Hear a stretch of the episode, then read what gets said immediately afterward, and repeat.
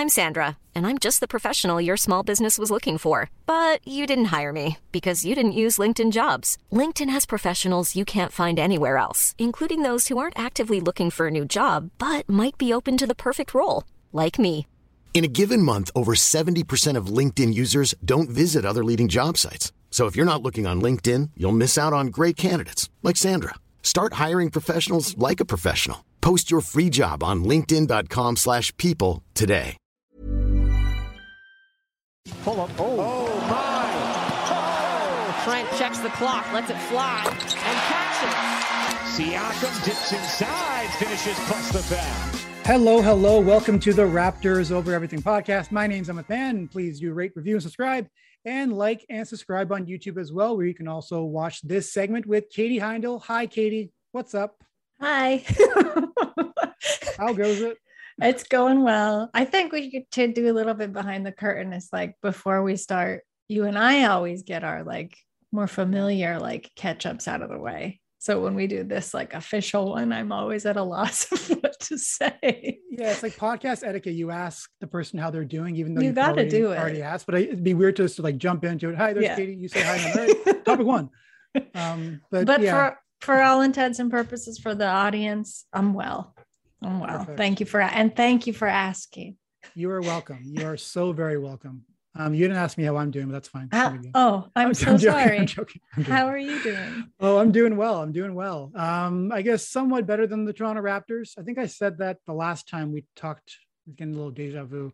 Anyways, yeah, It's they've lo- they've evergreen. lost- I know, I know. Everyone's they're up, they're down, they're up, they're down. Scotty's great, Pascal's awesome, Fred's injured, up and down to go throughout the season. But right now, yeah, you could say they're a little bit down, I suppose, because they've lost three games in a row.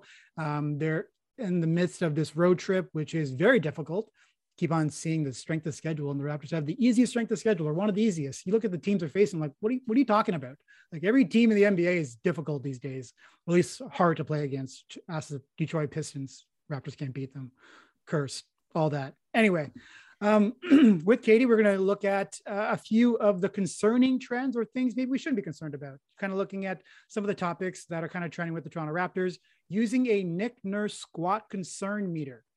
So, for those who are probably just listening, you could check my Twitter. I'll send out the photos, but we're using three photos of Nick Nurse. One of them is a hunch, which I guess would be the lower end of concern. You have him in his deep, deep squat, which would be a medium level of concern. And then the final photo from the bubble, which is one of my favorite photos of Nick Nurse. Um, he is in a unbelievable squat. He's got his arms out. I can't believe his pants didn't split. That would be, oh my gosh, And he's screaming. talk. Yes, he's screaming. Exactly. Yeah. yeah, that would be. We need to talk about this. This has to be figured out right now because I'm scared. So those are the degrees. Um, we can just call it like, I don't know, hunch, deep squat, and split squat. Yeah, yeah. we'll go with those ones. Okay.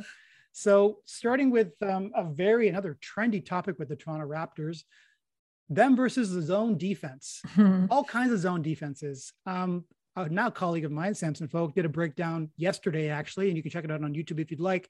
Just talking about how the Raptors have gone about, you know, beating zone defenses, what's missing, and things of that nature. So go ahead and check it out if you'd like. But kind of in a nutshell, they've struggled. They've been, been up and down, and uh, yeah, are the answers simply that they just need OG and Fred back and things are fixed? I'm not sure, Katie. How about you?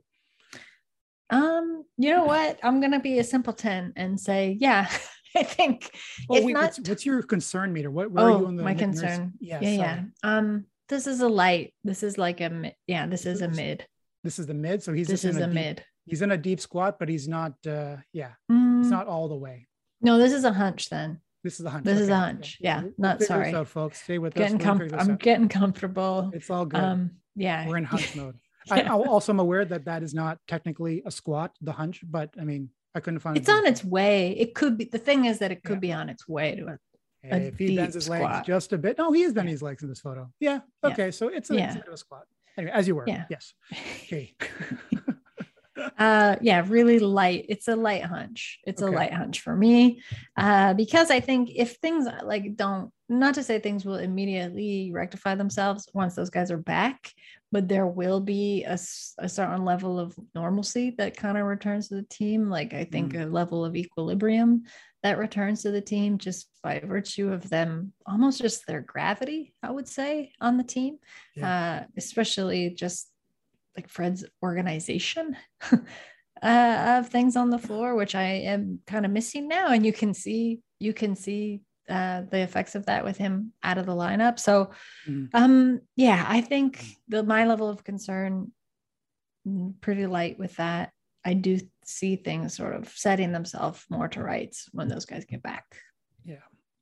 For everyone, um, just so you know, we are recording on Wednesday before the, the game tonight against the Spurs. And at the moment, uh, Fred VanVleet, he practiced mm-hmm. yesterday. Mm-hmm. So it would you would think that you know once a player is practicing, usually with the Raptors, that means that they're going to play in the next game. But he is still technically questionable. That's what we know. Um, but yes, him being back is a huge factor. He's one of their best uh, deep threats. He organizes the offense, just like you're saying. And OG, another factor in this, he's like you know shooting around 38% from from three. It's actually a little bit of a dip, you know, cons- over the past few seasons for him, but yeah, mm-hmm. he's got a pretty quick trigger. He's worked on that over the years. And uh, the Gary thing, we're going to get to that in a second, but it's it's hard to make too much of it just because he's been playing so well for most of the season and and maybe the all-star break just wasn't really good to him. I'm not sure what he did on his all-star break. I don't know, but something happened and he just hasn't really found his groove yet, which is kind of cool, which is which is kind of unfortunate. But um, I guess the thing that does concern me just a little bit. So I'm in I'm in the same spot. I'm on I'm in hunch mode. Okay. Is that I mean, looking at the playoffs now, and we're going to get to Malachi Flynn in a second, but teams are going to start, you know, continuously zoning the Raptors. And okay, your starting lineup is good to go, but there is still a very much a, a, a lack of depth when it comes to shooters. And um, you have three or four shooters that we're just talking about. The three guys that I mentioned, Fred, OG, Gary, and, and Malachi, I guess would be your some of your best shooters. And how are you stagger your lineup to make sure that a few of those guys are always out there? And are you going to lose those like three, four minute chunks once once you know Fred does does go to the bench? Because that's when the team's obviously going to start zoning you because you lose your shooters they've seen how this has gone over the past little while and so i think that does you know present a bit of an issue for the for the raptors but I mean, it is what it is. And also the other part of it too is that, you know, what they're trying to do is that because they don't have a lot of shooters, they're trying to, you know, find ways to penetrate to finish down low. And then they don't have great finishers down low either. Like Chris is okay. Uh, Precious has gotten better. You know, Scotty's obviously pretty good and Pascal's there, but like look no further than that Cavs game where Jarrett Allen just like blocked the you know what out of Thad Young after like Pascal gave him a really nice entry pass and there's a layup right there. And Jarrett like sent that to the moon. And I think those are things that you got to think about. You you don't have great shooters outside. You don't have a lot of great finishers down low. So where are you going to score within your your zone offense? It's a tricky thing that they're going to have to figure out. But if they get healthy, um, yeah, I mean they're probably going to be better off. And I would imagine that next season they'll have a bit more depth in these categories. I, I mean, think. you always got to think, and you always should be thinking about Jarrett Allen. All of us should be. Um, but I think you know th- that's like t- yeah. to me that's a little bit decision making. Sure. Maybe in addition to lack of personnel, um, because you know he's a he's a player, and the Cavs are a team too that are going to capitalize on gaps like that where they can yeah. with size. You know, and they're they they the Raptors aren't looking so big these days that's another thing right is in addition to what you said about shooters like yeah, yeah they they can be woefully lacking shooters even when they've got all their shooters uh, but especially the size kind of thing is is you're noticing the imbalances of that especially against a team like the Cavs. It's too bad Jarrett Allen fractured his finger. That sucks. It does suck. Yeah. speedy recovery to Jarrett Allen that team just can't stay healthy. Like if they were healthy, you know, they got uh, Collin Sexton there, um, Jarrett Allen, obviously, mm-hmm. um, Ricky Rubio. Like so I many know. players have just fallen fallen off uh, off the wagon for them this season. And if they had all of them, I mean, who knows where they would be in the rankings? But they've clearly established a new culture there. They're going to be good for years to come. Evan mm-hmm. Mobley is incredible. I actually wonder if we're going to see a, a co rookie of the years between Scotty and Evan. I, I mean, I would love that. I don't know if the league. Mm. Would the league award that? They've done it before. Like someone okay. Someone mentioned that to me a little while ago. Oh, I got to look uh, look up now. Are... I would love that, and I feel like so many people would get up in arms about that and be like, "This is just like participation awards." But I'm first. I'm someone who I'm like, "Yeah, make more awards. Why not?" I love awards, right? Awards are fun. What's wrong with uh what's wrong Mhm. with awards? It's good Let's times. award everybody. It's been a Yeah. rough two two years, you know? Make some more smokes, awards. No kidding. Speaking of things that we talked about before we started recording, Yes. that was one of the topics. Oh, I'm trying to find it. Uh, I'll get to that in a second. I'll, Okay. I'll I'll find it. Anyways, yeah, I think we're kind of in sync on a lot of these things, and uh, hopefully Fred is back tonight. He's been sorely missed. He's actually coaching. Anyways, he's been coaching on off uh, off the bench, and I thought after Nick Nurse got ejected against the Pistons game, I thought he was just gonna like strip off, have a new shirt, and he's just gonna be like, "All right, guys, I'm in. Here we go." But Go right into coaching. a deep squat. Yeah. he could actually have a deeper squat, I think, than Nick Nurse. yeah, he could. He's in he's I mean, he's in shape for it. yeah, Yeah. it's true. Yeah.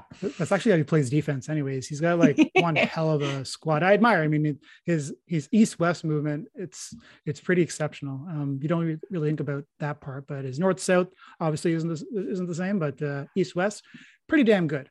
Um, another point good on the Raptors, Malachi Flynn. So Mhm. this topic, I he's a sophomore player, so I'm I'm saying this delicately because I don't want to like you know put certain opinions out there that may not be true. But I wonder where he is with the Toronto Raptors organization, just because of how things have gone this year. And I'll give you like a quick, very quick rundown of kind of how the events played out. So reportedly, uh, Malachi lost the uh, backup point guard position to Delano in training camp. He was told that it's yours to lose, and I guess he lost it, right? And then after that, uh, you know, the Dragic thing happens, and Raptors say, you know what, we're going to go with uh, Scotty and Pascal as point guards. Okay, cool. They did kind of prioritize their development in Mhm. tho- in that in that decision because they had already decided that that Delano was going to be a backup point guard or one of those guys. So now, like Malachi is essentially fifth in the depth chart when it comes to backup point. Or, or- yeah, when it comes to point guards, Fred, uh, Scotty, Pascal, Delano, then then him, and then just like that, all of a sudden, like Malachi is Will Smith in the final episode of Fresh Prince, where he's just standing inside the living room. He's like, okay, so there's no minutes for me. Like I just had a pretty damn good rookie year. I won Eastern Conference Rookie of the Month in April, and now just like that, boom, no minutes for me. Right. Mhm. And he got some spot minutes here and there throughout the season, not a lot. And when Nick was asked about, you know, why he wasn't playing or like what's going on there, he kind of said that, you know, he's he's not uh, pressuring the ball enough. He's not hitting shots properly. He's not, his reading and reacting isn't the best. And I'm like, eh, how can you get all that stuff in like two minutes, like of garbage time? That was my opinion on it. But then this comes up, this situation where he has to play now. And look at that, six games, 13 points, 50% from the field, 42% from three. And other players were asked about it. Gary, Chris Boucher on Hustle Play. And they're just like, yeah, we knew he could do this. He was doing this last season. He didn't forget how to play basketball. Mhm. And Chris also even said that, you know, you could tell that it was kind of, it was, it was hurting Malachi what was going on this season. Like he wasn't, he's being professional from, from the whole time. He wasn't showing that it was frustrating for him and that he was kind of bummed out that he just all of a sudden lost all of his minutes after having such a good rookie year. But he was professional, but it was, it was affecting him.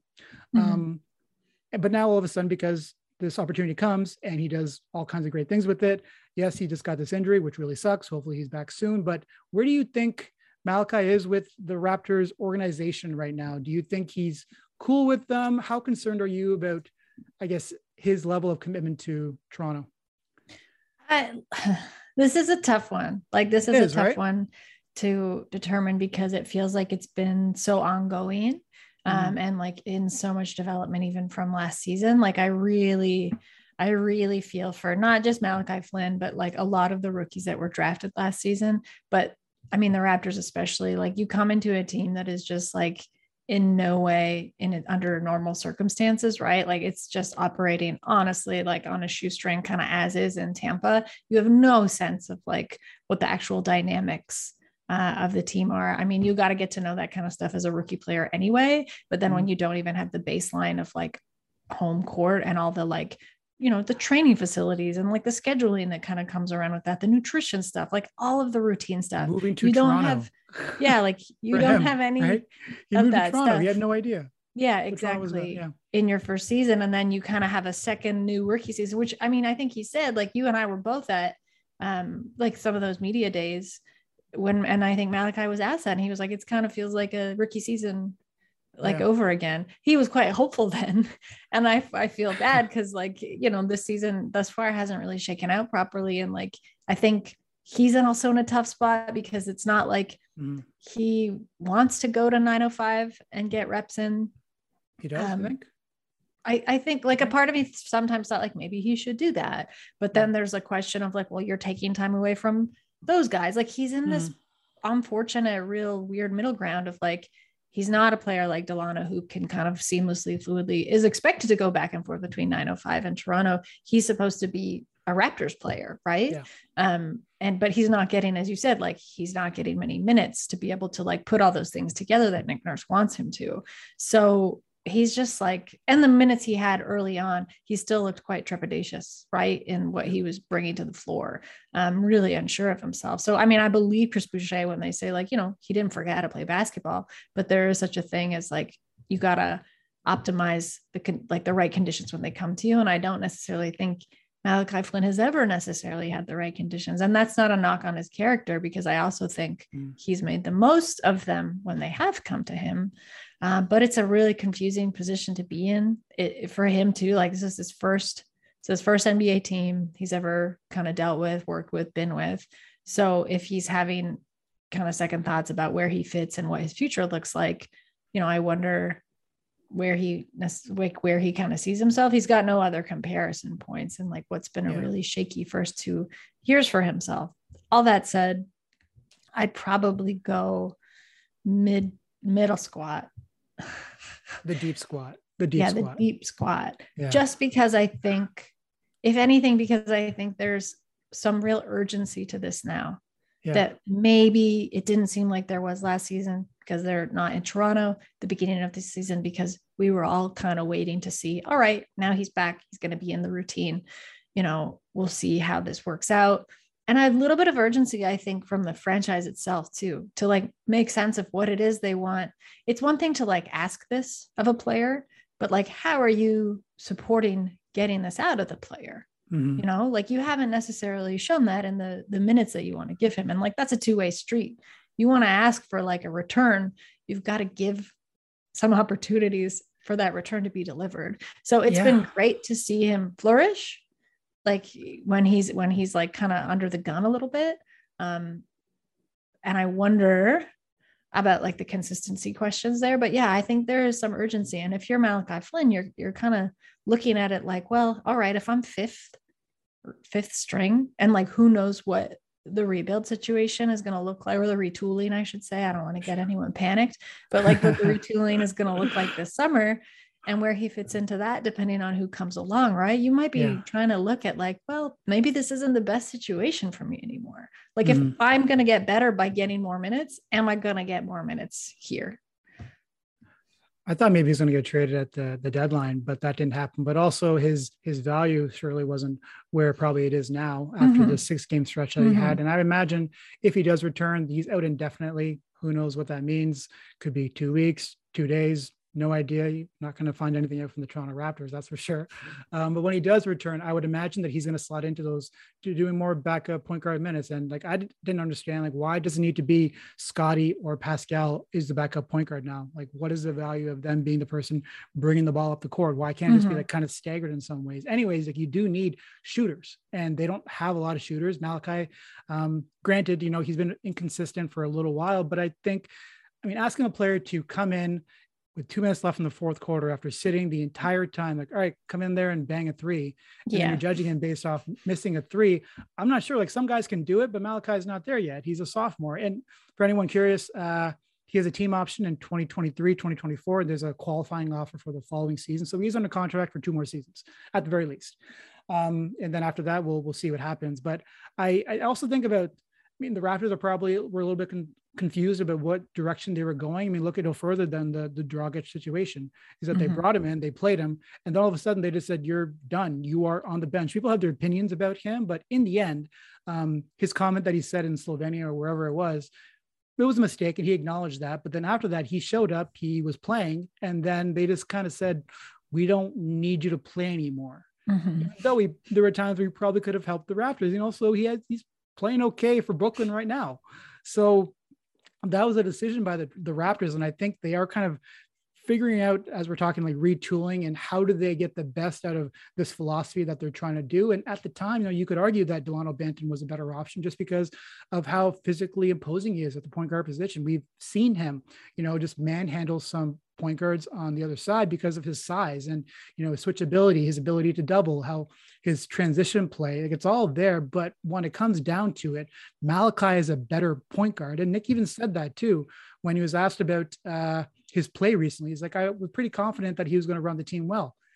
That's a good thing. Mm-hmm. you can't say the same thing about uh, Delano Banton because he's not there yet. He is a rookie, and so but Malachi, his pick and roll ability, um, he just he's making things pretty easy on a lot of players and he's making things happen on the offensive end and then defensively he's he was always a pretty he, he punches above his weight i'll put it that way he, mm-hmm. he plays very tough mm-hmm. and so i'm not sure where he is with the organization i'm probably in a deep squad as well because if i was him i wouldn't i'd be kind of like why'd you do me like that yeah you know yeah like, why, and why you can't begrudge him like I, no. you can't really begrudge him feeling like that because like when you've been in limbo i'd say when you've been in limbo for maybe three quarters of your career thus far right yeah. like that's weird that is gonna like mess with your head even mm. if you're the most like and he seems like he's pretty intent on like improving right? Like he's in the gym he's training like he's sticking around after games where he needs to. Like i don't yeah. I think he's doing everything he can to like mitigate how weird that feels but it's still a weird thing hanging over you Speaking of weird, how weird would it be when Matt Masai and Malachi walk past each other in an empty hallway? You know, you can't really hide yourself in that, in that, right? Yeah. Um, or even that, like that tunnel going up to the Raptors locker room at Scotiabank Arena. Oh yeah, pretty, pretty tight. I mean, I've had the you gotta eye contact. I've talked about some of the weird uh, interactions I've had in that tunnel. It is a weird space. It is a weird is. space. Yeah. Context is just removed. You yeah. are just in a vacuum yeah. with someone else.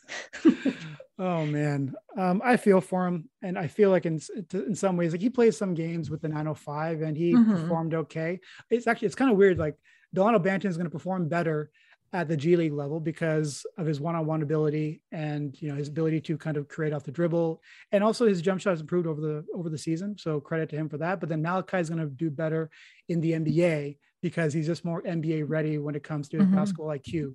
And uh, I mean, he's got like a pretty sneaky uh, one-on-one game too. He had like crossover against LaMarcus Aldridge that I sent out. I'm just like, it was on the crossover. It was a, it was a hezzy.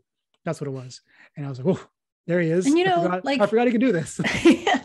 The last thing I will say that just comes to mind when we're talking about his gameplay and his style is he's a he's a much quieter player, right? Like he's a he's yeah. he and the Raptors aren't really like that right now. If we're going to talk about fit, um, so he's kind of the odd man out there too, because to a degree, when you're trying to get more minutes, you've got to be flashier because the optics count as much mm-hmm. as it counts of what your coaches and your trainers are seeing on the back end like the optics count too but sometimes even like malachi's most impressive stretches just seem much quieter uh, on the floor yeah. right in in game time so i wonder about that as well because if it's not your natural tendency to like be a gary trent jr style like player on the floor you know and let them fly in like the way that he does you also are a little bit on the outs it's true, um, especially coming off the bench. Unless you're the, mm-hmm. the, starting point guard or starting in any capacity, right? There's, um, I would say you have a bit more of a leash, but coming off the bench, especially, and I guess we can pivot right now to Nick Nurse and level of concern about his defensive mentality and how it may hurt the offense, but also mm-hmm thinking about a player like Malachi, even like a Yuta, who I think hasn't really been given a fair shot this year, despite the fact that the Raptors really need three point shooting and he's mm-hmm. not exactly a liability on the defensive end. Like with Svi, it's cool that he got a new opportunity with the Raptors because of injuries, but um, defensively, like he's not the same player that Yuta is, right? Um, but then Yuta, like you know, you're going to get it on the defensive end. You just weren't really sure about the the offensive end, and he's been a bit up and down this season. He had some injuries, but I look at him over the past uh, his past five games, um, he's four of eight from three. He did miss a shot against the Cavaliers. Oh, damn. But um, yeah, players like these two. And I wonder if um, there's potentially a bit too much of a an emphasis on defense at some times because of how woeful their their offense is. Mm-hmm. Your thoughts? Concern I think, level. yeah, yeah. I think it's probably a deep again. Um, mm-hmm. not like a not a not the scream, not the screaming squat. but the mid deep because worry, there's going to be a scream here, just so everyone knows. There will be a couple of screams in here. yeah, just- I have yeah. to admit, I'm trying to think ahead to what we said we are going to talk about because I was like, I got, I, I kind of want to save the screaming squat for when I really mean it. You know, I don't Oh, just yeah. want to throw it out there. Yeah. Um, this to me a little bit feels like Nick Nurse kind of returning to, um, like resting on his laurels a bit, returning to formulas that have worked in the past and expecting the Mhm. same kind of results. Um, because yeah, historically, I'd say even la- uh, spurts of last season and Yeah. in seasons past, but basically under Nick Nurse's tenure, defense, good defense has always been generative to the offense, right? Like we've just seen that time and time again with ball movement. Um, I think in transition too, but like Yeah. it's not having the same spark or effect with this group. And I mean, that's understandable. It's a completely different group. So to a degree, you're asking them to follow the same formulas that, yeah, they should get some of this stuff down, but you're maybe not playing to their strong suits, you know, in the Mhm. same way of the group that you had before this that you knew really well. Like, you know, like Yeah. Nick Nurse knew previous iterations of the Raptors really well from when he was an assistant coach with them. You know, he Mhm. saw all those, like what they were capable of defensively. So I think you've got a lot of younger players now. The length is a is a question. Like maybe the way that your current schemes don't actually work uh, to you know emphasize the length, or Yeah. you're not really helping your guys utilize length to the best of their ability. And maybe these guys uh, like this sounds pretty rudimentary, but they're younger, they're really fast, and like they probably are just more concerned with playing. They want to play offense more, right? And to sometimes I think you should lean into that, right? Because like you might get results, it might go the other way. Offense Yeah. may be generative of defense in that sense because you're asking them to buy into something that they like and and like performing a little bit more. So Mhm. there's something um, stagnant for sure. Yeah. To me about it. Uh, and I don't know. I think what makes it a deep squat for me is I don't necessarily know the, like he's maybe, Nick Nurse has maybe dug himself into a little bit of a hole with this one. I, I hear what you're saying. I didn't say during the zone segment, but I I felt like um, there's been a bit of zone fatigue from Yes. them on the offensive Zone end, which I, fatigue. yeah, and it's well, I mean, us as a fan base for sure. But I think Yeah, we got every it. time they see it, they're just like, "Holy, another zone!" And um, because like the spacing and how fast the ball moves, like you want it to move pretty fast with zone Mhm. defenses, but because of the lack of shooters, it's not probably moving the way that it should because they just can't get in the paint properly. There's not enough threats, and so you know defenses are staying home quite a bit, and so it does become very stagnant. Mhm. Um, and the offense overall, though, I mean, we've I think we've talked about the offense of Nick Nurse's for the past few seasons. Like it is pretty isolation heavy. That's how he likes to get the ball moving. Um, is it right? I'm not sure because he's had success with it with Kawhi Leonard, and then they won a championship. So it's a tough one to say. We're gonna get to Pascal in a second, but he's one of but the that's top. so specific, right? I know, that is so know. specific. Yeah. but it was his like, first one- season, so he's Yeah. like, I did it. I know. it worked, right? I know. Pascal, he's top five in isolation possessions, and he's you know taken a step this year in his in his uh, offensive side of of the ball with his mid range and everything. So he probably thinks that we can still do this.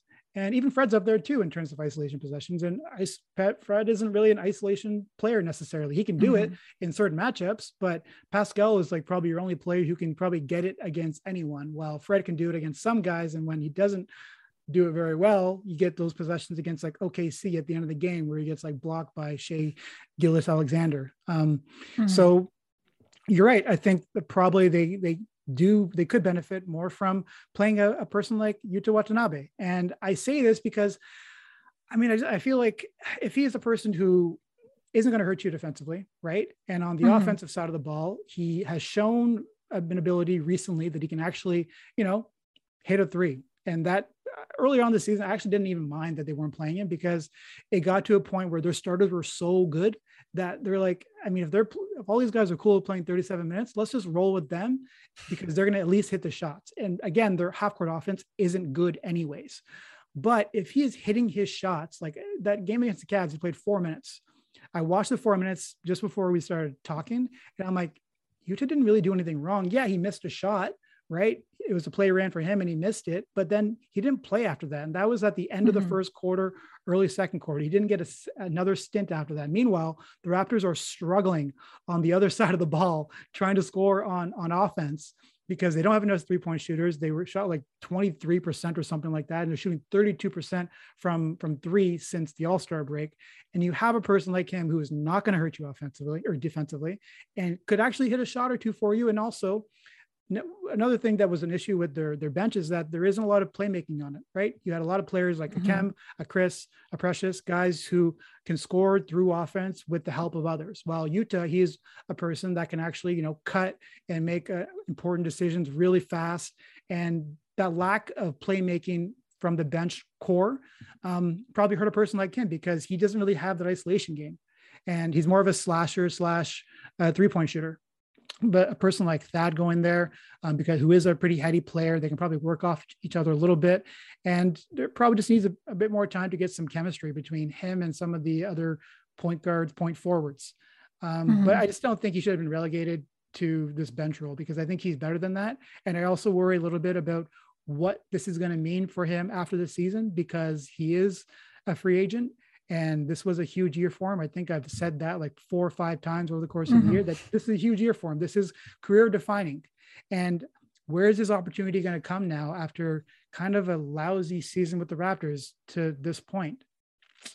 Yeah, I'm with you on Yuta. I don't think it's been a really fair um, assessment, you know, of like his skills and like Nick yeah. Nurse not necessarily um, using him in a way that like optimizes what he's good at. I get wanting to put a focus on offense, like offensive capabilities, if that's what you're trying to push. But if a player isn't showing you that, or like in your, you're exactly right. Like he missed a shot, like he he kind of dinged up one of the plays ran for him, but it's yeah. not like he's not performing poorly across the board like that. Then like put him where he will be useful to you. Yeah, you know. And I think I do want to go back to what you said just about the playmaking because I would say maybe across the board, like aside from Fred VanVleet, um, OG Anunoby sometimes, Pascal Siakam's getting better at this, yeah. but just shot creation and like players that are able to just mm-hmm. like I mean, obviously Kawhi Leonard is one of the best players in the league and probably all time at that. Yeah. Right. And that's something that I think the Raptors have always sort of struggled with in that they haven't ever really had that prototype of player, you know, and their offense to me has always been the best when everybody's getting a lot of touches, you know, and it isn't this idea of ISO, you know, uh, mm.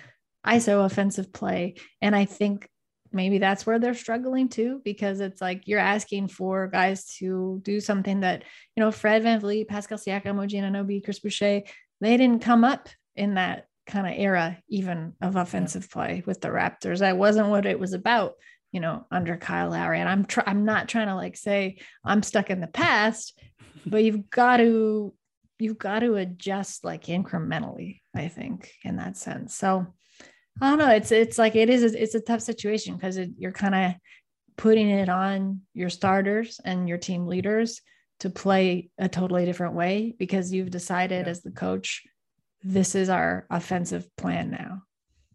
Mm-hmm. Mm-hmm. You could really, uh, Fred could really use a pick and roll big. That's for sure. I think that yes. would help a lot of their offense because they don't really run a lot of pick and roll. And I think Fred is a person that you would want to run a lot for him because of how yeah. good he is, you know, his gravity as a shooter. Um, he's a pretty smart passer. He's you know made some some leaps there this season. Um, but yeah, probably this year is actually the year where I think there's been the most off-ball movement in Nick Nurse's offense, um, and it's probably been a little bit slow footing. But you, early on the season too, like all he talked about was their defensive principles and like how they're trying to inching there and inching there and inching there. And then like December, we saw the offense improve just a bit. There was a bit more mm-hmm. movement. It wasn't so dependent on them getting transition points, which have actually dipped recently, by the way. They're not getting as much transition points as they as they used to, probably because of all these zone defenses and fatigue and yada yada yada. But mm-hmm. uh, yeah, I think now where they they are is that they probably need to make a call, and it would probably help if they had a bit more talent on the offensive side of the ball, more shooters. Um, that would probably help Nick as well. But a person like Yuta, I just don't see why he has to be relegated this way. Um, granted, you know, Precious Achiuwa, his emergence as a three point shooter, his improvement to his credit, that is a factor now as well because he can actually hit threes now. That's awesome, right? And Chris has been a bit up and down, but he's shown ability to do that. Those are those two are probably their most consistent um, bench players at the moment. And then I'm sure Khem will go back to the bench once uh, once OG returns. Um, or I guess Fred's going to come back too, so we'll, we'll mm-hmm. see how all that narrows down. But um, yeah, there's a lack of playmaking. I think that's hurt Yuta quite a bit. That's mm-hmm. that's yeah, that's the moral of all this. It's a deep squat for Yuta. It's a deep squat again. Actually, did you see that? Uh, you mentioned Kawhi. Did you see that mm-hmm. he was um, taking shots yesterday? I did. I did. Isn't that exciting, right? It is. There's never been a faster or easier way to start your weight loss journey than with Plush PlushCare. PlushCare accepts most insurance plans and gives you online access to board-certified physicians who can prescribe FDA-approved weight loss medications like Wegovy and Zepbound for those who qualify. Take charge of your health and speak with a board-certified physician about a weight loss plan that's right for you. Get started today at plushcare.com slash weight loss. That's plushcare.com slash weight loss. Plushcare.com slash weight loss. Hiring for your small business? If you're not looking for professionals on LinkedIn, you're looking in the wrong place. That's like looking for your car keys in a fish tank. LinkedIn helps you hire professionals you can't find anywhere else, even those who aren't actively searching for a new job but might be open to the perfect role. In a given month, over 70% of LinkedIn users don't even visit other leading job sites. So start looking in the right place. With LinkedIn, you can hire professionals like a professional. Post your free job on linkedin.com slash people today. Exciting. Yeah. It reminded me of uh, game five against the Warriors when KD came back. And I think all of us were just like looking at his legs, like, how's it going? Is he moving okay? because I found myself just looking at his legs and I'm going off of like cell phone videos from like a mile away. And I'm like, is that Kawhi? That is Kawhi. Okay, so how's he moving? Oh, he's doing a little bit of a little bit of shimmy, a little bit of shaking. Okay, he's walking, light yeah. jog, no running. He's, he's walking.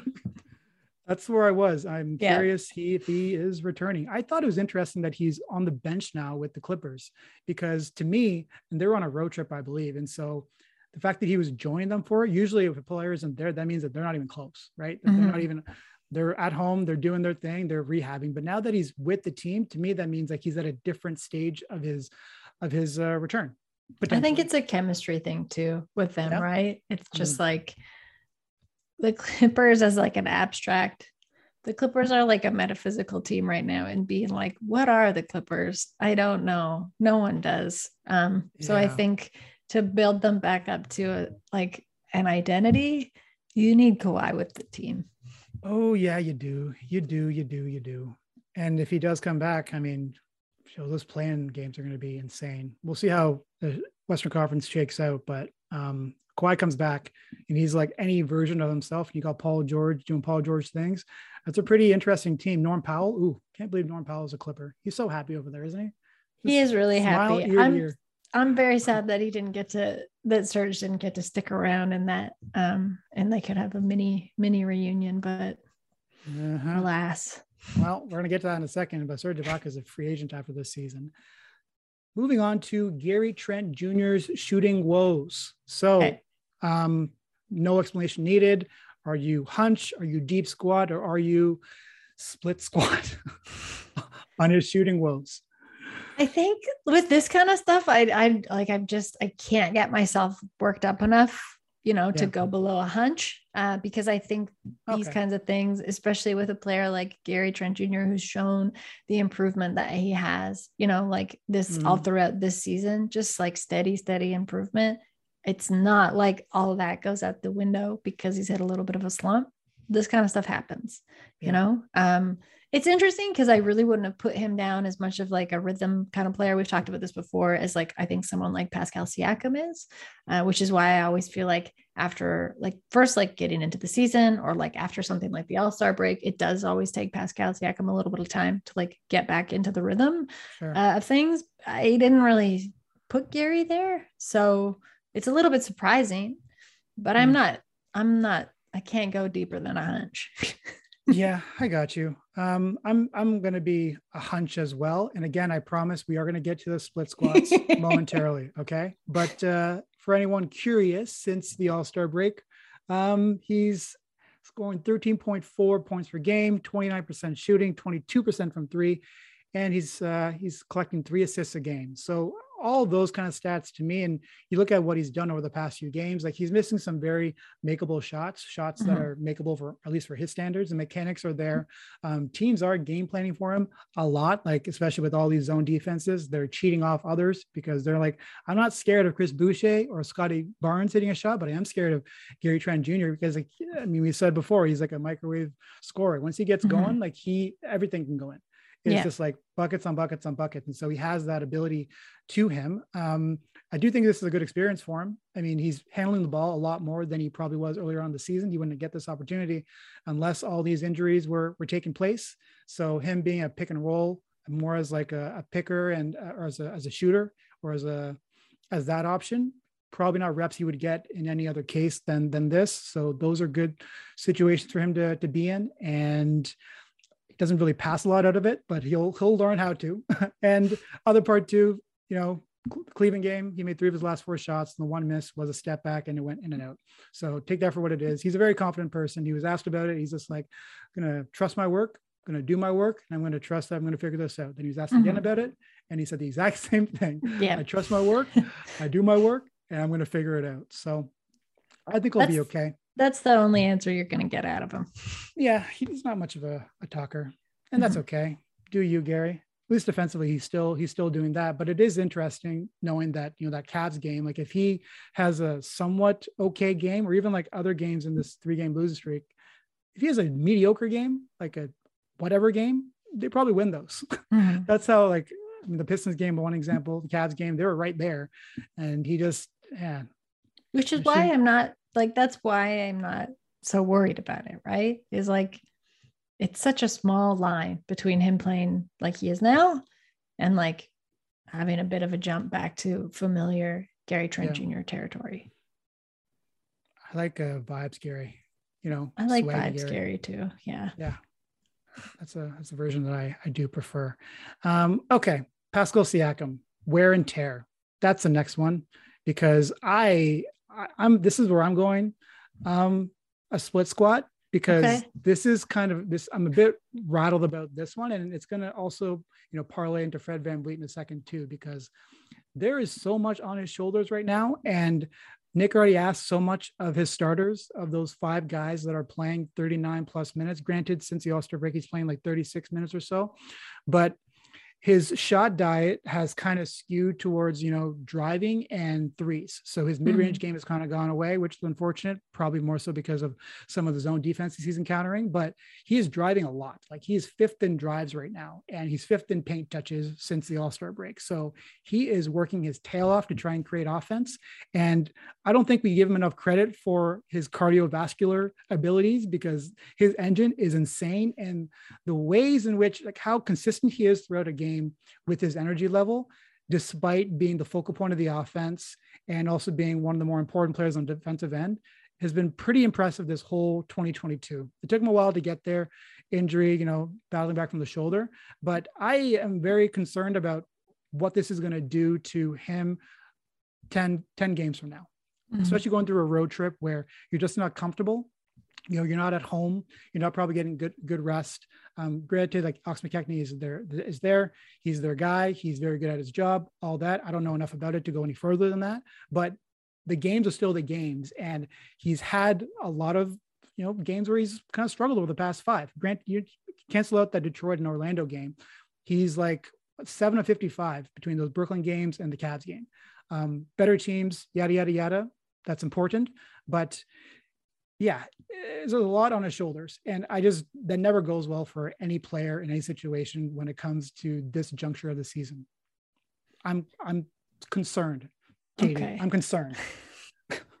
I'm not, um, I can't join you okay. in the screaming squat, but I will okay.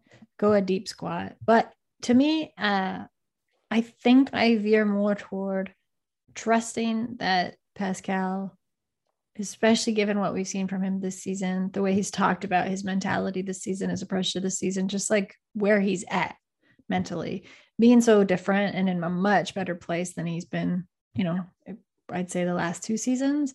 I trust that he sees what's happening, he feels what's happening bodily, I'm sure, and like the mental pressures of it and can take it. And I think just understanding like where the franchise values him that it's a it's an open line of communication. You know if pascal is not comfortable with that um, he's comfortable and confident enough and vocal enough uh, with his coaches and the team to say like okay like this doesn't quite feel right.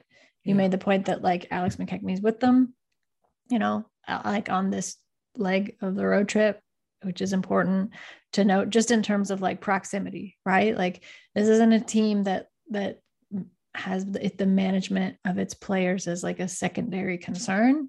Um, i think especially given how pascal came into the season you know recovering from surgery they're going to keep a very close eye on him. So yeah.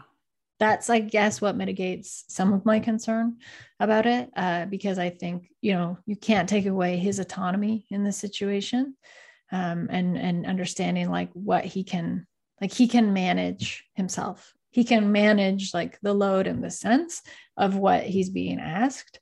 Um, i think the depth of my squat extends more to um, the lack of help right now right? Yeah. and like how to spread like it's one thing to yeah he can do this for now but as you mentioned like okay but how long term are we talking? You know especially if you're looking at any kind of postseason run whatsoever. Even if it's short, it's still a different kind of basketball. So I think that's where the depth of my squat comes from, but I'm not screaming yet. yeah, yeah, yeah, yeah. Um, I guess like he's such a competitor, and I can yeah. see, I can see, you know, when in that Cavs game when things were kind of veering a certain way. To his credit, like he he stepped it up, and he was going to the bucket every single possession, and there was no hesitation about it. He knew his mismatch. It's pretty physical down there. He's getting a lot of hits. I don't want to be the what's going on ref person, but he gets hit quite a bit, and mm-hmm. that's another part of it too. Is that he's spending so much time in the paint like I said earlier, 15 paint touches since uh, the All Star break. So there's going to be a lot of whacking. Some of that is going to be, you know, common. That's how it goes. But other things are going to be fouls, and those hurt, man. I feel like I'm being very general. Like, yeah, no kidding, it hurts. But this is this is what the wear and tear that I'm talking about is how is it going to affect the rest of his season, and how is it going to affect the rest of his performance for the rest of this season? Because mm-hmm. uh, he's vital to this team's success. And we don't know how OG is going to be when he returns. Hopefully, he returns soon. Um, I guess this is a natural pivot to Fred Van VanVleet because another person who's gone through a lot of wear and tear, right? Left groin earlier. Now it's a right knee. Mm-hmm. And I believe earlier on the season, he said with his left groin, he was like, Yeah, it's going to be there all season. Great. Good. That's that's awesome to hear. You're going to have a growing issue all season. And I thought maybe that there's some correlation with some of these things because you know you compensate on one side, another thing starts hurting. Who knows? I could be wrong. The knee, the knee thing is like a, just a contusion or a bruise. That's what at least Nick Nurse mm-hmm. said. But I I wonder if this was like a different season. If this was last year in Tampa, like would Fred VanVleet be have been shut down at this point? So that's where my concern is, is mm-hmm. that there's mm-hmm. injuries that all are around his his legs and knees. And those aren't things like you need those for basketball to be good at it. And he was obviously like not the same player um, over the last few games that he was playing in. He was like very much laboring and that's why they decided to give him some time off. But i mean they've also lost three games in a row now so he's probably just like well i got to get back in there. Got to do mm-hmm. something because the season's kind of you know veering the wrong way for us. So yeah i'm i am in ooh, deep squat no, no, I'll be deep squat. Deep squat. I'm not. I'm not split squat yet. I, am not there yet. yet. I mean, after tonight's game, we might be there because we have to see how he does, and hopefully he does play. But there's a concern. I'm, I'm a little bit worried about it. You? Okay. No, I, like I actually kind of think about this as more of a hunch because I think they've done the team has done the thing um, that you would want them to do, which is to hold him out for a few games and to like manage and assess as they go it would be mm-hmm. worse if he was kind of playing through it. It sucks, obviously, for him to see from the sidelines that the effects of him being out is that the team is losing games. But like, what's more important, right? The value yeah. of Fred Van VanVleet in the long term, his body, you know, his career. Like the like the team has always said that's like first and foremost. So yeah. I think it would be actually more worrisome to me if he was like asked to be playing through this stuff because then there would be no management like the contusion stuff sucks but if like you you can't manage a player Like you can't if you wanted to sit a player out because you were worried they might like knock knees with somebody, like then sure. they'd never play basketball, right? Like contact, yeah. like a certain degree of contact is just a reality and you can't guard against like when or how that's going to happen. Guys are really careful. I think they're like you get a second sense of mm. like the proximal awareness like it's just like that just comes down to like habit and intuition. But sometimes yeah. you know accidents are going to happen and i'm i'm really not trying to be like flippant about it but i do think that um fred again like this is a two-way line of communication. Fred's super smart uh, person. He is a very vocal person. He's not shy about saying when things feel off or are bad or you know like yeah he's never been scared of like calling out others or himself in some cases. Uh, so I think that, you know, you make a good point. Like, let's see what it looks like when he's back. But to me, the concern is more long term with Fred VanVleet. Mm.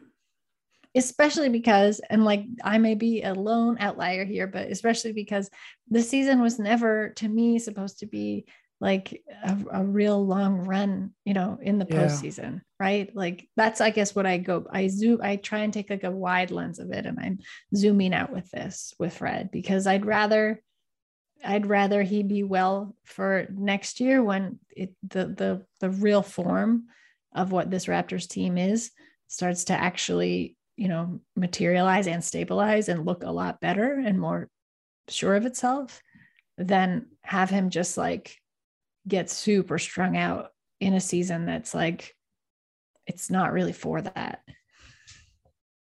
Yes, that is. I probably should have saved this for after this game because tonight's going to inform us quite a bit at mm-hmm. where Fred is with his knees. So maybe this was a bad topic. That's no, my bad. no, I don't think it is. Yeah, we're going. We're doing screaming squat for you. Um, yeah, yeah. No, exactly. I think it's it's fair. It's like an ongoing. It's the reality of it is like it's an ongoing question and concern with like any NBA team, right? And like any kind of ongoing injury management for any player. So I feel like there's no right or wrong time for those conversations because mm. you're always just going to get more and more information. He was still hitting shots too, which was a funny part. He, he, he couldn't move well, but he was still hitting like these deep threes. Like, of course he was. yeah, he's, he's special. Fred's awesome. Okay, this one's um this one's another similar to the Malachi one I'm not really sure where you stand with this, but I'm just okay. throwing it out there and we can decide where you, you can decide where you want to go with it. Okay. So, um, Scottie Barnes over the past seven, seven, games, his, his offensive role has improved. Um, it's gone up drastically. His usage has gone up quite a bit, um, similar to earlier on the season, right? Where there were some injuries and he showed that, Hey, you know what? I could actually score. I could do it pretty well down low. And a lot of guys can't really contain me over his last seven games, 18 points, 60% from the field, nine rebounds, three assists. And that begs the question that you know shouldn't Scottie have a more prominent role in the in the offense? Like when they're healthy, I mean, they love doing their isolation possessions, and we know his what he, his craft and how awesome he is at at uh, passing the ball. And now look, he's got this actually he's got a mid range game, sort of. His jumper has come along pretty well, and he's a load down there to to handle for anyone. Mm-hmm. Um, and so with him possibly needing more of uh, of the possessions on uh, on a game by game basis. Presuming you got Fred and you got uh, Pascal there too. OG and and Gary as trade chips. We know the flaws. They could use a center, although you could probably say that maybe that's not as important compared to you know the the need for guards and the free agent market isn't terrific in 2022. A couple of the names: Jeremy Lamb, we love him, right? Uh, Covington, Gary Harris uh, Taurean Prince? Like, are these names that are really going to be really shifting your franchise? Probably not. Um, but yeah, if you're talking about stability and you know roster construction and figuring out how do we optimize the main pieces of our team and how important is it to win next year after uh, this season because you know after next season 2023 or 2022 2023 fred van vanvleet and gary trent jr are ufas and they're going to opt out um, or sorry, they have uh, they have player options. So they're both going to opt out because they can both make more money. And again, that begs the question: like, how are you going to be able to utilize all these players in this window of next season, or how important is next season to you know try and win a championship? Um, but do you view OG or even Gary, I guess, as trade chips this offseason to make more room for Scottie Barnes to flourish, who is a future superstar in the NBA? No, I'm screaming no. Like I'm Screaming down in the okay. yeah, I- I'm I down in the it. scream squat for this one because I it's so stupid to me. Yeah. So like look, um OG Anunoby again, a player I will just like scream until I'm hoarse that you have like we have not seen we have like not seen the full breadth and like capabilities of him because he Mhm. hasn't ever had the runway to show those things in any of his seasons really like this is the closest you know and this one is still like i think it's it looks and feels awkward because it is you're trying to work in all these new faces and you're trying to figure out like where everybody best fits and like you're trying to get Scottie Barnes like when you're talking about getting Scottie Barnes more kind of a like building him more into like the offense. To me i think the best place for scottie barnes it's almost like when you're doing like uh it's like a take I, i'm not trying to be belittling but it's like a take your kid to work day. And i feel like when they you want them to see you want them to go to every part of like the company you want them to see like how everything works right Look at like finance. Look at news. Look at entertainment. Exactly. Look at all these people. Like the Big Jack value- in, a- in accounting. Yeah. the value of Scottie Barnes in, in him having grown how much he has this season, like well beyond I think what anyone had even like forecasted or even like, you know, wanted to to dream or hope for. yeah. Uh like that he's like leaps and bounds ahead of that is fantastic, but you want to work with that because you're all you want to do is like keep expanding like what his ceiling is, right? It's like way too early to talk about that. So the way you do that is like trying to get him comfortable everywhere, everywhere that you can. Um, so you don't just want to like move him strictly into the offense. It's maybe like maybe there's like I, I think you have to trust that there's a longer term plan uh, for him there. So and for Gary again, like what we talked about earlier, it's just like he's he's developed so much this season. And if we have a problem with shooters already, Mhm. why would you make that worse by trading him away? Right? Yeah, Like yeah, yeah. your microwave shooter. So I get like, yeah, I get the how lucrative it is in terms of like return for those players. Like those, yeah, they're your best bets. They're gonna draw you a good return, but you make a great point. Like, what is the return and how far is that actually going to move the needle this off season? To me, Yeah. like those aren't the those those are two guys you would you would put in like a big player package, right? Not something just like well, as we said earlier, a retooling mm. kind of thing. So no, I'm screaming. I'm in the deep squat, split squat, No. screaming. No. no it's Yeah, not worth yeah, it yeah. uh you are kind of you are losing if you do that you're forfeiting this like vision that you were moving toward to begin with Mhm. There is going to be retooling within that vision, though, and I think they're learning about that. There has to be. Season. yeah However, for sure maybe it's not OG. I I mean, I think it's pretty fair to say that if they were willing to rid with OG or Gary Trent Jr., you know, Miles Turner could potentially, or even Jakob Poeltl, they they would probably be Toronto Raptors at this point. Maybe may- maybe it's crazy, but I think like those are a few of the names that kept on coming up. And like, why wasn't this trade happening? Um, it's because like the Raptors didn't want to get rid of either of those players. Um, I, I see what you're you're talking about, and I, I I fully understand it. I just think about how do they optimize the lineup then? You know, through the free agent market, like what players are out there? I listed some of the names. Serge Ibaka is going to be a free agent. I I got a feeling he might return. I just got this feeling. His he's already doing how hungry are you on Sportsnet? Like, yeah but can you imagine if the cost of his returning is og leaving well, he's a he'd be a free agent. Serge would be a free agent. So, yeah but So you like- just sign him and you bring him back to Toronto where you belong. hopefully but i just mean like the the reality i don't want to be Yeah. in that reality Yeah, yeah, I, I- hear you. Like, and having one of the best, you know, perimeter defenders in the NBA isn't a bad thing, especially for a Nick Nurse team. This was a topic that was kind of trending on on Twitter a little while ago, and I wanted to get your thoughts on it. I, I'm, I'm, I'm in a deep squat. I'm not as committed as you are um, on this one, and Okay. you're you're kind of like no. I'm like no, you're not doing that because it's not a good idea because he's still very young. He's still developing, and if you want to win a championship, like you Mhm. need you need more talent. You don't want to get rid of talent. You want to add more talent to your Mhm. to your roster. And really, they just need some shooting off the bench. Like you can find guys who can shoot in the NBA. May maybe they're not going to be you know six seven, right? That's whatever you know, figure it out. But they just need more shooting.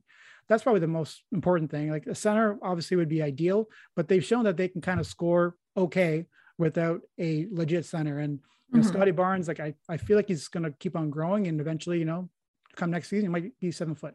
Who knows? That's Scottie Barnes for you. Don't put a ceiling on him or his height.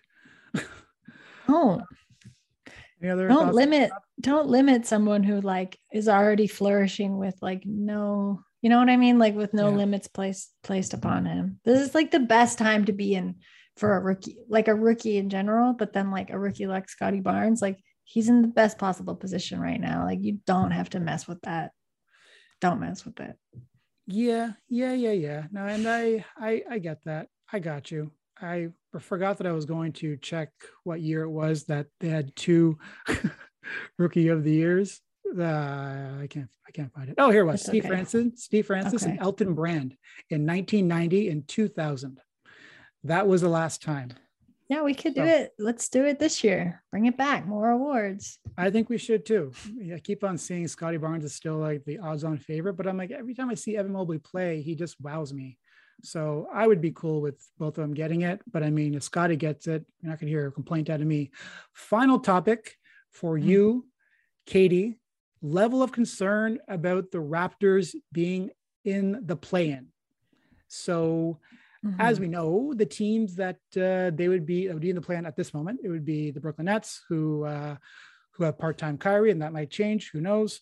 Um, you got the Charlotte Hornets, you got the Atlanta Hawks, and a sneaky team that may end up in the play-in is the Chicago Bulls because they can't play, they can't seem to beat anyone above Mhm. 500 or or like top four in the Eastern Conference or Western Conference, and they got a lot of those teams coming up, and they're falling in the standings actually. So maybe they become a, a factor in this conversation, but do you worry a little bit about the Raptors having to, you know, be a, a play-in team? Like there's two spots available if, for people who don't know, you know, it's like seven versus eight, nine versus 10. The team who loses in the seven, eight matchup, they play the winner of the nine, 10 matchup and hey, there's your eight, eight seed. So that's kind of how it goes. Um, the Raptors, they're in the seventh spot right now. Who knows where things end up after this uh, little road trip here? Brooklyn is certainly coming on. They just cooked the Charlotte Hornets a couple days ago. So that would be an interesting matchup for sure. Um, and also, Kyrie may not be able to play in Toronto. That'd be interesting, or maybe he will be.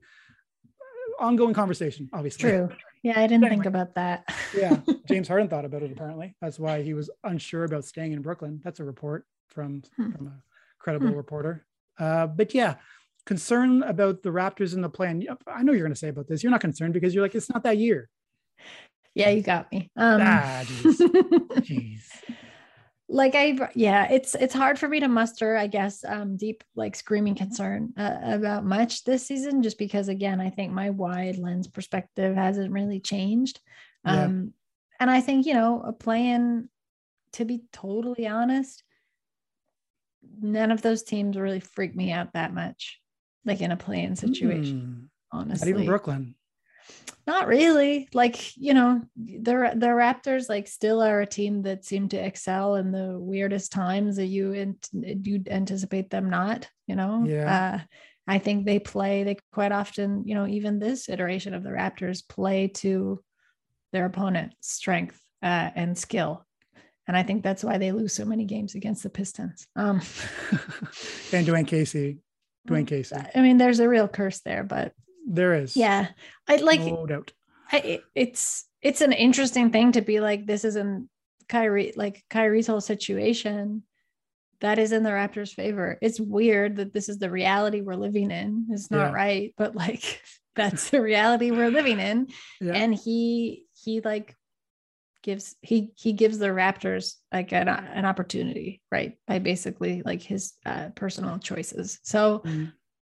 Sure i'll take it it's like a different kind of advantage in the playoffs than perhaps Yeah. we've ever seen before but it's there um the hornets like like they don't worry me that much the hawks don't i'm forgetting the last other team you oh the bulls the Uh, bulls yeah, is- the Bulls. They're a team. They're at fourth right now. Just so get Yeah. all out there. Uh, they're in fourth right now. Uh, the Cavs are in sixth. They're a game behind the Cavaliers. the Cavs the freak me out. Yeah, the most yeah, um that's just a reality uh because of Mobley I mean Jarrett Allen is out now so but um you know you've still got some pretty like clamp down size there Um, and like they play with a certain fluidity that the Raptors lack right now. So no, you're right. I guess this is a lackluster answer because I can't be that uh, upset or concerned. I think any um any like play in. Hey, bud. Yeah. What's his name, Katie? That's his Jeans. first? That's Jeans. She. Jeans. Yeah, that's Jeans. She can't make herself be concerned about anything. Um, but no, I think that um any play in playoff run, like playoff situation this season is a little bit is a bonus.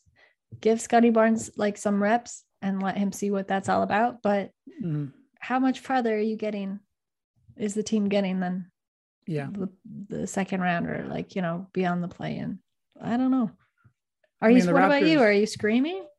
I'm yeah. Uh, I've been I've been in such like a I want to see the Raptors win mode, but Mm-hmm. the the franchise has repeatedly reminded me that that's not the goal for the season with some of Mhm. their actions. And so I've had to like constantly like get myself like back down here like it's okay, whatever happens happens because they're looking at this as well as a development year. And it's annoying because after last season in Tampa, like you got Scottie Barnes, Pascal's a new player. Oh, geez, like, you know, the best he's ever been. Fred's an all star. All this cool things are happening. Then you're like, yeah, but is winning that important? I'm like, yes, it is, of course. Of course, it's important. Go win games. I mean, and Masai Ujiri would agree with you, like a hundred percent. Like that is Yeah. what he said all along. So I'm like, I I understand that big picture. Yeah. Winning is important. but at the same time, um, I look at, yeah, this last three games has certainly hurt them. That's the nature of the Eastern Conference. You lose three games, then you're going to be taking a few steps backwards, and that's what happened with the Raptors. And this ill-timed Western Co- uh, Conference little road trip here really Mhm. sucks. And uh, but Brooklyn, like, I mean, the Kyrie thing, like, it's such a weird thing to talk about, like you said. But I would imagine that you know, come playoff time, that would all probably that's all going to be gone it feels like that's where we're trending. So I think Kyrie's going to be good to go to play in all games and countries and states and yada yada yada. Uh, I mean, I don't know because Ontario, like this is a federal. let's get into it, I guess, a little bit. here we go. If it was up to Ontario uh, and our government, perhaps, but that's a federal mandate. So I'm not sure. I'm not sure. Yeah, that's true. That's that's that's that's true. Yeah. We'll see. We'll see. You're right. It is still, it's Mhm. like a ways away. It is. I mean, the Raptors were at the 64 game mark for them. So there's uh, whatever the math is, there are 18 games remaining. And uh, a lot of tough teams in there. Like I said, I think this road trip is going to probably, I mean, obviously, it's going to tell us a lot about where they're going to be. You get Fred VanVleet back. Um, there's some winnable games in there. It's just like, where are you going to be? Like Chris Paul isn't with the, the Suns right now. Devin Booker is Mhm. returning. Um, the Clippers are the Clippers. The Lakers are a train wreck. You know like there's probably some games you could probably leave that road trip three and three but is that good enough is where i'm not really sure. But this jarrett allen thing that happened to the Cavs is a factor. The bulls really slumping is a factor. So a couple of wins a couple of losses and then all of a sudden maybe you are in a top six spot but then brooklyn um, we'll see how things go for them because Ben Simmons is going to be returning at some point. They got that big game against the 76ers tomorrow. That'll be fun. I'm excited Mhm. to see see that one, but he's not going to play anyways.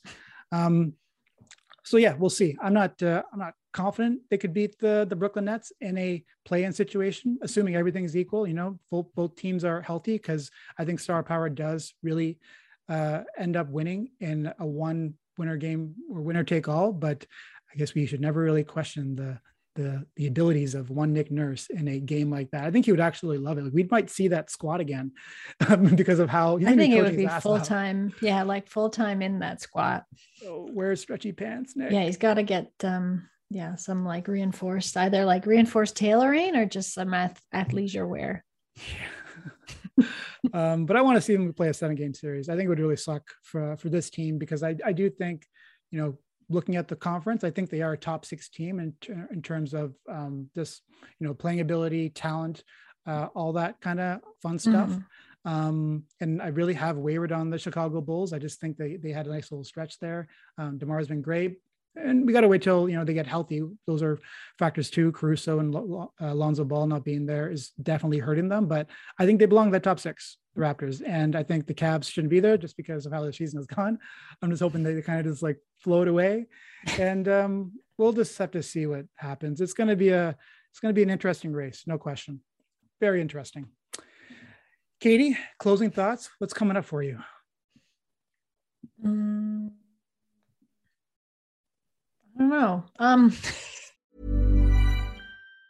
Mom deserves the best, and there's no better place to shop for Mother's Day than Whole Foods Market. They're your destination for unbeatable savings, from premium gifts to show-stopping flowers and irresistible desserts. Start by saving 33% with Prime on all body care and candles. Then get a 15-stem bunch of tulips for just $9.99 each with Prime. Round out Mom's menu with festive rosé, irresistible berry chantilly cake, and more special treats. Come celebrate Mother's Day at Whole Foods Market. So, Dishes and dimes? Yeah. dishes. Let's see. Like, yeah, let's just do the. You got dishes and dimes. There's some stuff, but I'm not going to talk about it for myself. But we got dishes and dimes. Yeah. You can um always check out basketball feelings at basketballfeelings.com. Got basketball feelings podcast going on for subscribers. Nice. Um, yeah. Uh, you can look at the a lot of the work I do at Dime, and you can find everything uh, on Twitter uh, at whatevs W T E V S. It's a great name. All right, Katie. Thanks so much for joining me. Everyone, Thank you. have yourself a really nice, whatever day it is, Tuesday, Wednesday. Have a good week. Um, watch Hustle Play, listen to Hustle Play. I'll have a new episode in a few weeks. But in the meantime, Delano Banton was on. Uh, Mike and Chris did a mailbag segment, which was really funny. Talked about Goran Dragic, talked about a time where he thought he was being traded by the Raptors, which happened in Tampa last year. It was a funny thing that happened. I mean, not for, for us, not for him.